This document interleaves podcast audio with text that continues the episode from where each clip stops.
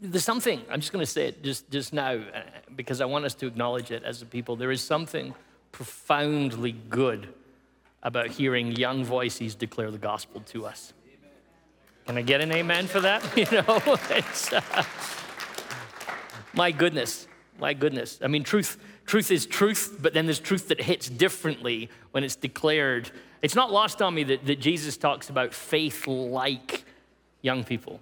You know, there's something about the depths of that expression. And yeah, and, and, I, and I want us to just know that, uh, that it's good to be a church where young people can read the gospel to us and be welcomed, that their voices are part of our community. Isn't it, isn't it just like, I, I hope you get that's intentional for us, that we want to keep being welcoming to all people in all ages. So, um, just before I jump into the teaching, let me just say this. Um, our Christmas Eve offering this year, we had set out as a focus on young parents who are going through uh, difficulty and some of the struggles and challenges that life may perhaps throw at them. And I just want to thank you for your generosity that in our Christmas Eve offering, we received over $10,000 in gifts from you.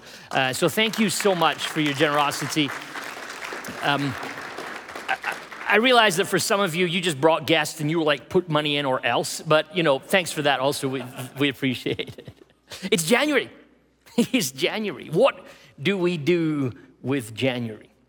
We pin up new calendars if you're, uh, if you're that type of person. The media is awash with new year, new you advertisements. But I wonder, I wonder if there's not just a bit of melancholy about us as we lean into January. And as I was prepping this sermon, and you, you write lines in your notes, and, and I'm like, is there a melancholy? Maybe that's just me. Maybe that's not you. Like, and then David said to us, Amen. And we said, And I was like, no, there's a little bit of melancholy in us all about January. It's like, yeah, I'm just not quite sure I'm excited yet about 2024. There's kind of weird mental and spiritual weight to New Year's these days, isn't there? Like, I want this year to be different from last year, but will it be? like, like am I, do I have the confidence to think things are going to change? And, and everybody tells me that I should sort of burst into 2024 like an Olympic sprinter. But, you know, unless you're part of some weird Christian community like ours, your Christmas lights have come down already. So it's a little darker. The Christmas credit card bills are beginning to arrive. So it's a little darker. if 2024 is to be a good year, perhaps our question is how? How will this year be better than last year? And if that's your question, I think this is why you need Epiphany Sunday. This is gorgeous, like a gorgeous but often missed feature of the church calendar. Kristen drew our attention to it before Christmas, but let's not miss it. That while the malls are celebrating with lights and telling you it's Christmas before December 25th, the church is still in Advent, and we're saying, hold on, hold on, not yet, not yet. And you're like, we want Christmas carols. How quickly you lost that fervor, by the way. We want Christmas carols, we want Christmas because it has to come beforehand. And while all that was happening, the winter solstice happened, the darkest day of the year. It's not lost on me that the darkest day of our year happens before Christmas. The before Christmas, while the world's trying to celebrate Christmas in advance and putting lights up everywhere, and our Christmas trees are up and our Christmas lights are up and the malls are super exciting, nature's telling us a different story. Of course, what that excitingly means, if you really pay attention, if you look beyond all of the things, that right now, the days are getting just a tiny little bit longer. It's marginal.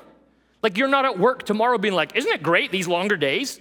You know, it's just, it's just a couple of seconds here and a couple of seconds there, but light is coming.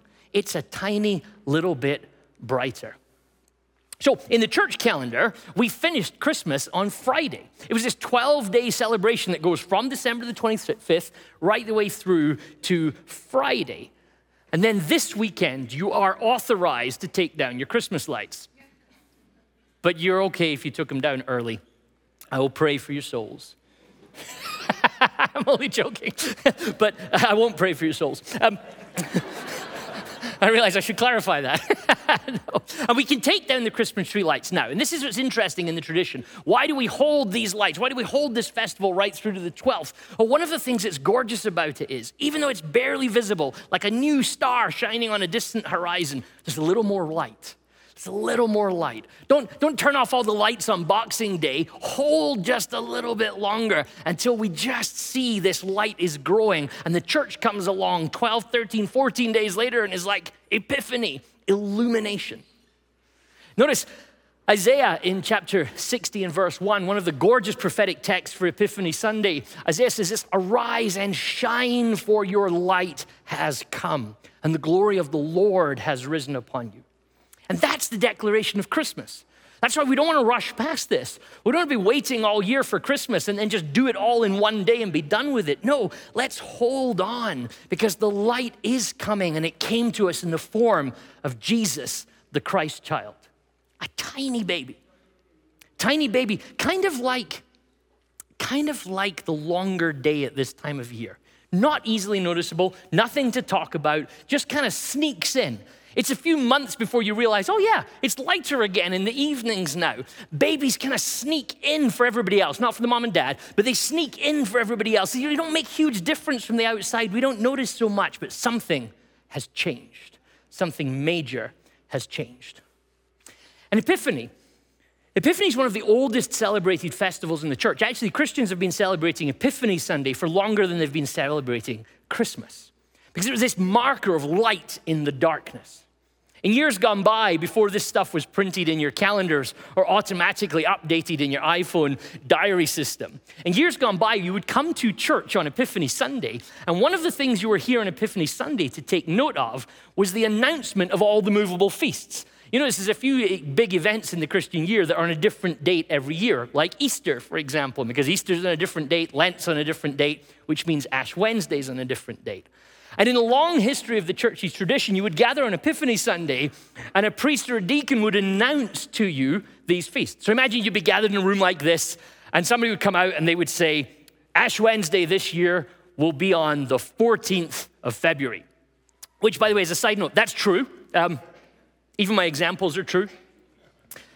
So this year, this is actually your notice that your Valentine's date this year, you are going to have an ash cross on your forehead. It's gonna feel weird, but as long as you remember that you both look like it, you'll be okay. We'll get you through it. And if that drives you to take your date to a drive through, like you got bigger issues than an ash cross, right? So the priest would announce Ash Wednesday is the 14th of February, Easter Sunday is March 31st, May 19th is Pentecost, and then they would look far ahead and say an Advent this year will begin on December the 1st. Epiphany was a stake in the ground he said, It's dark right now. We're just emerging from the darkness of Christmas time. We've escaped from the darkness of Advent, but more light is coming. I think there's something gorgeous at the end of Christmas. The look ahead was to resurrection. Jesus' resurrection is coming. Our salvation is secure. And every year, as the calendar goes round and round, guess what? It gets brighter again. Winter and the darkness doesn't win, and resurrection happens. This is the confession of Christmas. We said it on Christmas Eve. You hear it so often from John's gospel. Light has come into the world, and the darkness cannot overcome it. But Epiphany offers us more than that as well. Isaiah continues in chapter 60, this time verse 3, but I kept 60 verse 1 up there just because it's good to not be perfect. And we noticed this in the first service, and right about now I'm remembering that I said in the break, I'll fix that for the next service. So, apologies. Isaiah 60 and verse 3 says, Nations will come to your light, and the kings to the brightness of your dawn. So, it's no surprise to us if we're listening to these prophetic texts saying, Light is coming, light is rising, light is shining upon you. What's the effect of this light? Isaiah says, The nations are going to come. Those who are outsiders, those who are far off, those who are not normally welcome, those who are different are going to come to this light. So it's probably not a surprise to us then that the Magi turn up in this story. And the Magi are perceived by the gospel writer as the fulfillment of this prophecy. It's traditionally held to be three kings that turn up. The Bible doesn't say that there's three of them, it just says that there's three gifts. And I don't know, you know, I mean, Maybe they went doubles on a couple of gifts. I mean, gold is pretty pricey, you know. Maybe it was just one person brought a gift and they were like, Jesus, this is for your birthday and Christmas. Um, it's like layers to that joke. I told it in the first service, it didn't go down well, but I stuck with it, and you guys are my people. Thank you. More importantly, here's what's quite fascinating. This is a modern uh, representation of it, but in almost all of the art that you see throughout the decades, when the three magi, the kings, the wise people, whatever they're referred to as, they're always represented, or they should always be represented, as three different ethnicities. That they represent different people coming to Jesus.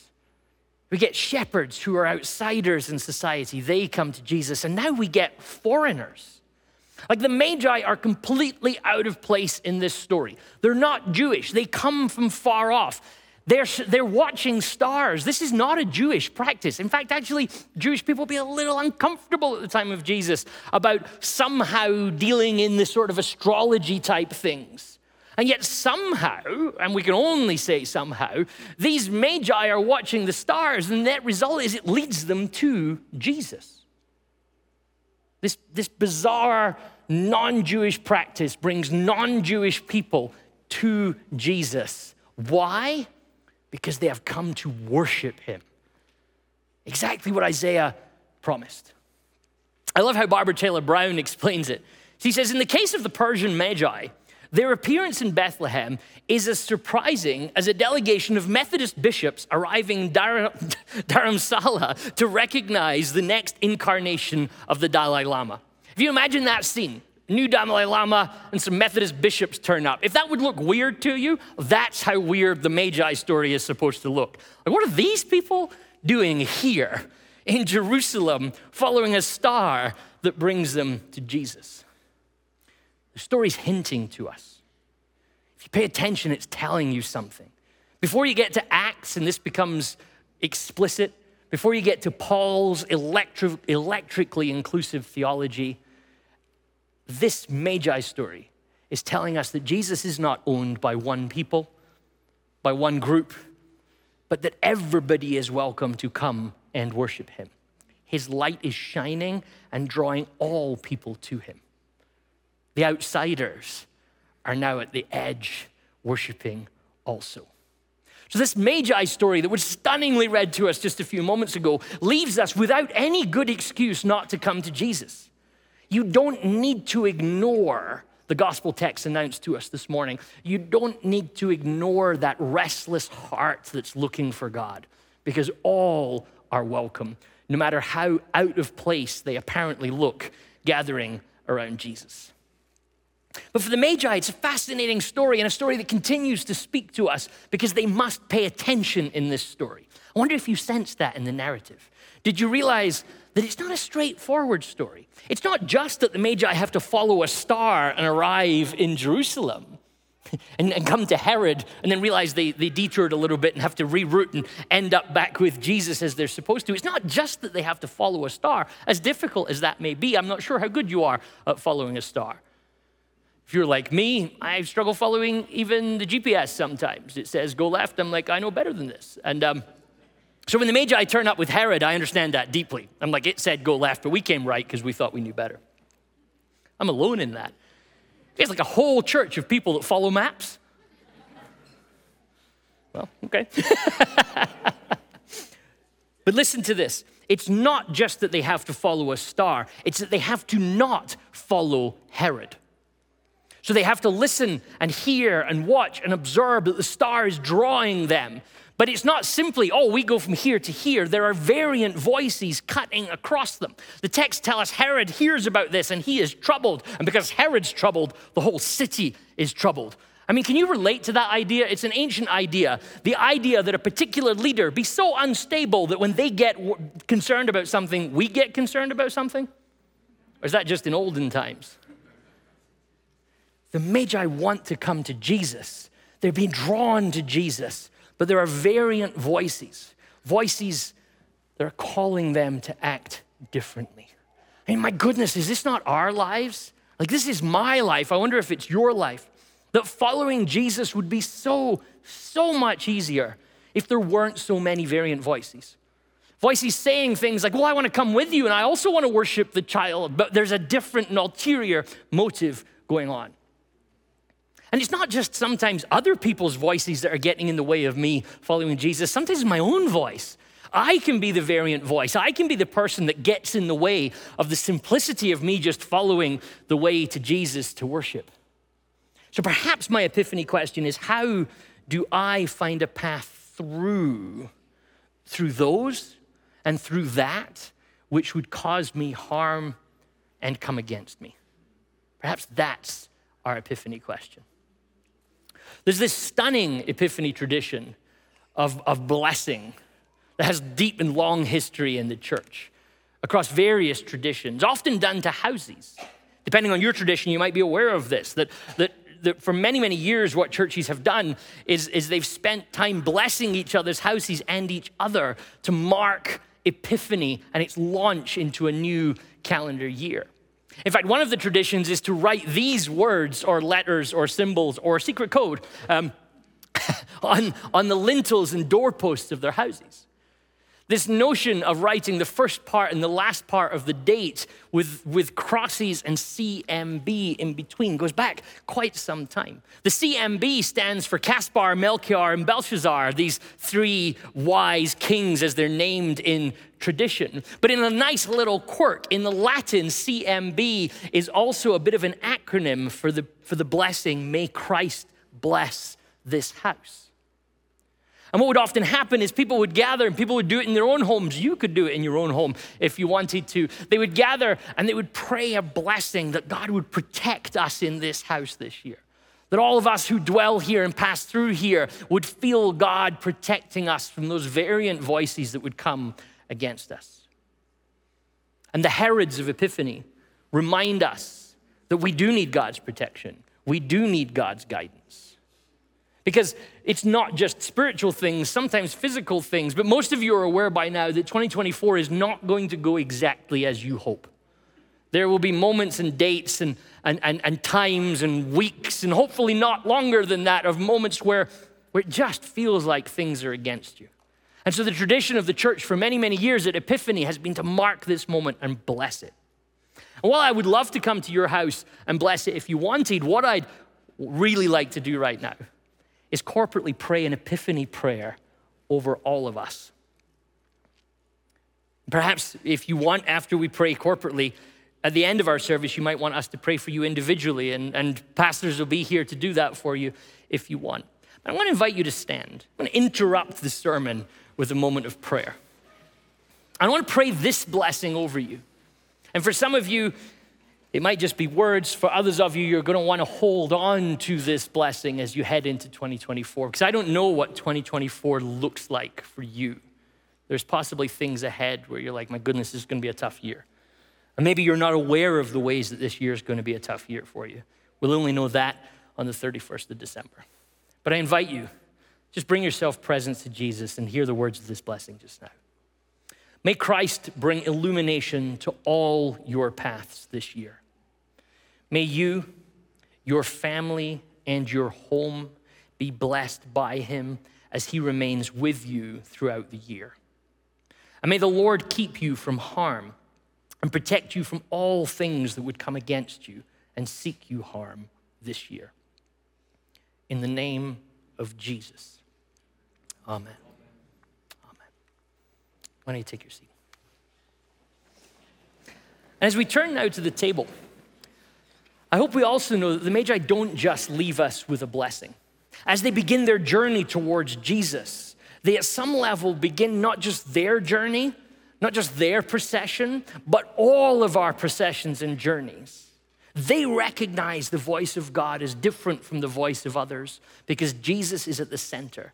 Notice they're on the journey to Jesus. It's Jesus that they want to come and worship. So it's Jesus that directs them. It's why when they arrive with Herod, they realize they're not in the right place. How can we, how can we recognize the voice of God from all the variant voices in our lives? Well, one of the ways is by keeping Jesus at the center. This is a famous icon of the nativity scene. It's been around in the church for hundreds of years. If you were touring churches in Europe, you'd bump into it in many regular places. And there's variations of it. And there's a whole story of the nativity going on in this. But this middle group of people on your left are the Magi.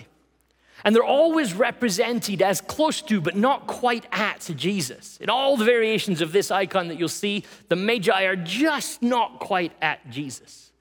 And the original writers of this icon, what they were doing was trying to tell us the story that the Magi begin us a journey. They invite us to join into that journey. And but also there's this realization that even though Jesus is already with us, there's a sense that we're also not yet with him. There's still places for us to grow, places for us to journey, a path for us to follow. The Magi are the representatives that we put Jesus at the center and we keep journeying towards him. I love this from Malcolm Guite, his, one, a part of his Epiphany poem. He says this of the Magi They did not know his name, but still they sought him. They came from otherwhere, but still they found. In temples, they found those who sold and bought him, but in the filthy stable, hallowed ground. Their courage gives our questing hearts a voice to seek, to find, to worship, to rejoice. A friend asked me just recently about the way that we're moving towards taking communion more regularly at Westside, and also about how we're changing how we're doing it, which is a great question, an important question to ask. And, and I, I hope you know by now I love good questions and I love dialogue around that. But as I was reflecting about the Magi's story, I wonder if they don't model for us why we need to take regular and not rushed time at the table. I began to think about it and this notion of being Jesus centered. And I wonder if for some people, and this was definitely the case for me for a lot of my life, that being Jesus centered was an idea, it was a concept. So to be Jesus centered for a lot, a, long, a lot of my life was about how do I follow Jesus' example? How do I follow Jesus' teaching? How do I put myself on a journey to be more like Jesus? But I've come to realize that I think that's a little too reductionist. The Magi didn't travel from afar in order to get some ideas. They didn't travel from far away to hear some teaching. They would have been sorely disappointed. They arrive and it's a baby. It's a child. Even if, some tradition says, maybe they're two years, you know, by the time they get to Jesus. Even that, I don't know if you ever had a conversation with, with a two year old. They're fascinating, they're interesting, but probably not the sort of thing you're going to cross a desert to find out, right? So, so if the Magi are looking for a philosophy or a teaching or an idea, they've got to be slightly disappointed by the time they arrive. But notice what the text says, and notice even Herod, and his words are rooted in fear and violence. But notice what he says go and search for the child. We're not looking for a philosophy, we're not looking for a theology, we're looking for someone. We're looking for Jesus. And Herod says, although he says it badly, he actually says what we should all say go and search for the child so that I too may go and worship him. I don't want to downplay learning from Jesus. I am not going to downplay listening to Jesus' teaching. But it's more than that that being a Christian calls us to be. If all that we're looking for is a teaching, then the danger is that Jesus becomes an idea. And if Jesus becomes an idea, then often what happens is the teacher becomes the center of our Christianity. And all of our faith rotates around ideas and talking. And we mistakenly communicate to the world that Christianity is not about an encounter with Jesus. And for all of the church's history, from the Magi to today, that's what's on offer, is to meet and encounter Jesus. Here's what I've become convinced of a church is a church because it meets around the table. Not as just something that we occasionally do to remind ourselves of what Jesus has done for us, but as, as a dependable place where we can meet with Christ and his Spirit pour out into us from there. The early church, a cursory glance through Acts will tell you that the early church gathered regularly, it seems weekly, with the purpose of breaking bread together. They learned about Jesus, they declared the gospel together, and then they came to the table. And it's actually only very recently in church history that a small minority of churches have stopped doing this. So here's my tentative suggestion. And I realize that this may not be everybody's cup of tea, and some people may think this is even offensive. But I've come to decide in my own journey that a service without communion is good ministry, but it may not be church. For church to be church, we don't meet an idea of Jesus, we meet with Jesus in our spirits. We encounter him in something real.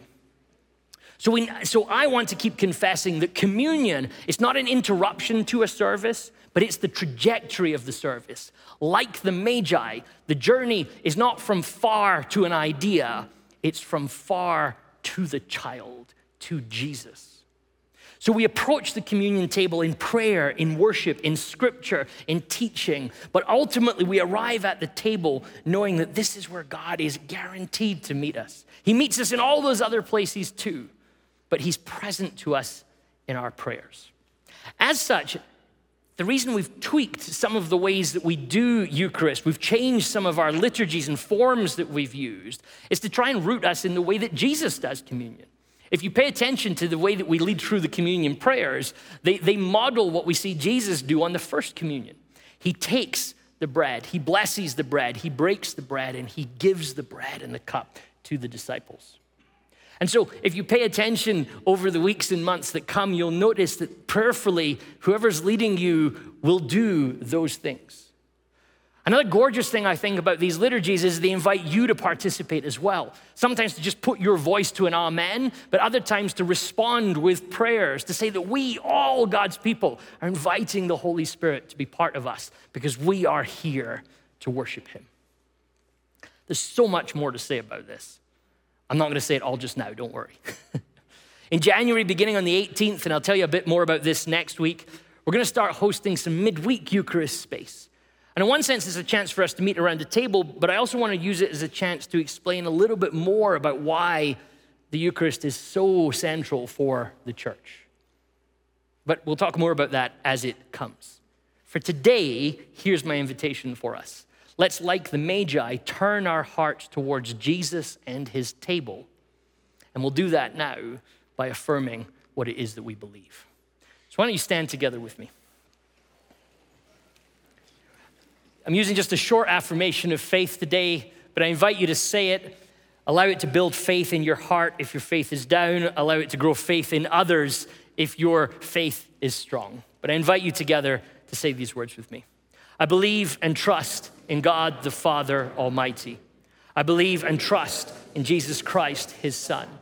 I believe and trust in the Holy Spirit. I believe and trust in the three in one. Why don't you take your seat?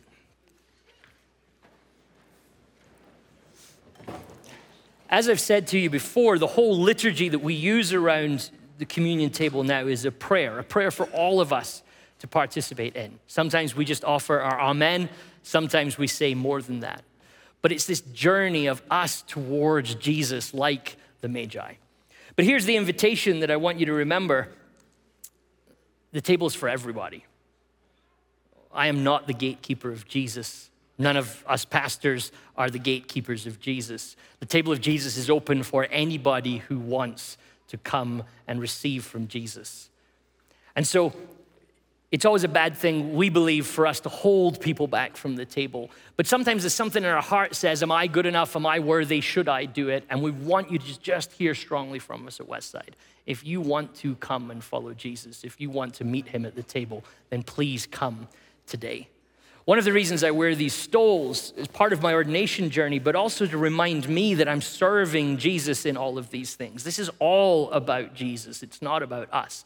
And we, as pastors and leaders and worship leaders, all want to sort of disappear from this space so that we, as God's people, meet Jesus here. I'm using a Lutheran Epiphany, uh, a Lutheran Epiphany liturgy today, which may, that was a lot of words. A Lutheran Epiphany liturgy, which may for some of you really bring back some roots, and for some of you it might be brand new, and that's the joy of, of praying these communion prayers.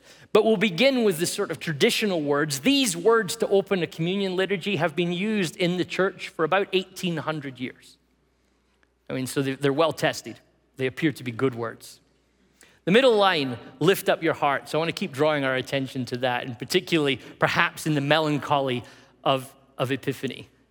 In the Latin, there's just two words there. It just translates as a command up hearts. It's not me saying it to you, it's us saying it to ourselves. Heart, be lifted up. Because I don't know about you, have you noticed that sometimes your heart is not lifted up? sometimes your heart feels a little low. And there's this, this call at the beginning of this prayer lift up your hearts because we're coming to meet Jesus who has done everything for us. So let us begin. The Lord be with you. Lift up your hearts. And let us give thanks to the Lord our God.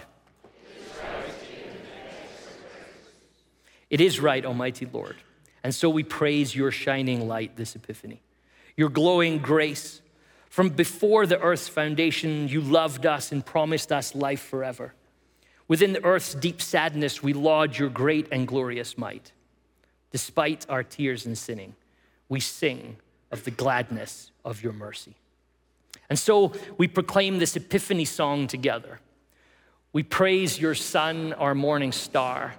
Christ is our diamond bright, our treasure dear. He is our living Savior who has ransomed us in love. He keeps us yours and fails us never, today, tomorrow, and forever. On the night before his great salvation, Jesus took bread and he blessed it. Giving thanks, he broke it and gave it to his disciples, saying, Take and eat. This is my body given for you. Do this for the remembrance of me. And again, after supper, he took the cup, gave thanks, and gave it to all to drink, saying, This cup is the new covenant in my blood, shed for you and for all people for the forgiveness of sin. Do this for the remembrance of me. And therefore, with joy, we tell the story of our faith together. Dying, you destroyed our death. Rising, you restored our life. Lord Jesus, come in glory. And we call upon you, Father, for your spirit upon us and this meal. Refresh our souls with this heavenly food, the body and blood of your Son. Nourish us as branches of your tree and enlighten us with your undying flame. We sing out to you, Father. We ring out to the Son. We exalt in the Spirit. Illuminate us through Christ, with Christ, and in Christ.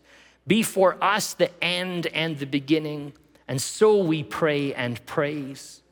Amen. Come, Holy Spirit.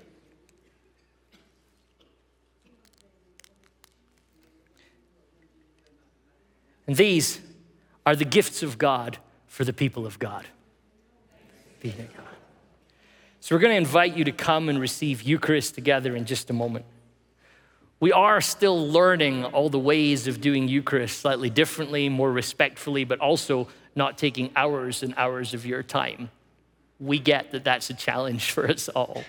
Today, we have some new Eucharist sets that we're going to use to serve you from four different points. These sets, by the way, if you're interested, are handmade by a retired priest and craftsman out of reclaimed Canadian maple. Prayed for and blessed and, and, and made for us as a community to come and receive the bread and the cup from. So if you if you want, you can come. There'll be four spaces, two at the front, two in the middle, and you can come. If you're in the back section, come to the middle. If you're in this front section, come to the front. If you need an allergy aware uh, bread, you can just tell us, and we will have one of them with us. Just let the pastor know who is serving you. Come as we have been doing with your hands open. Receive bread which has been dipped in the cup and take it immediately. And let me remind you, as always, if you're unable to come to the front, please let us know. We will bring the Eucharist to you. So I'm going to serve the pastors who are going to serve you in just a moment. But why don't you stand together? And we're going to, often at this point in the liturgy, we would say the Lord's Prayer. But this time, we're going to sing the Lord's Prayer together. David.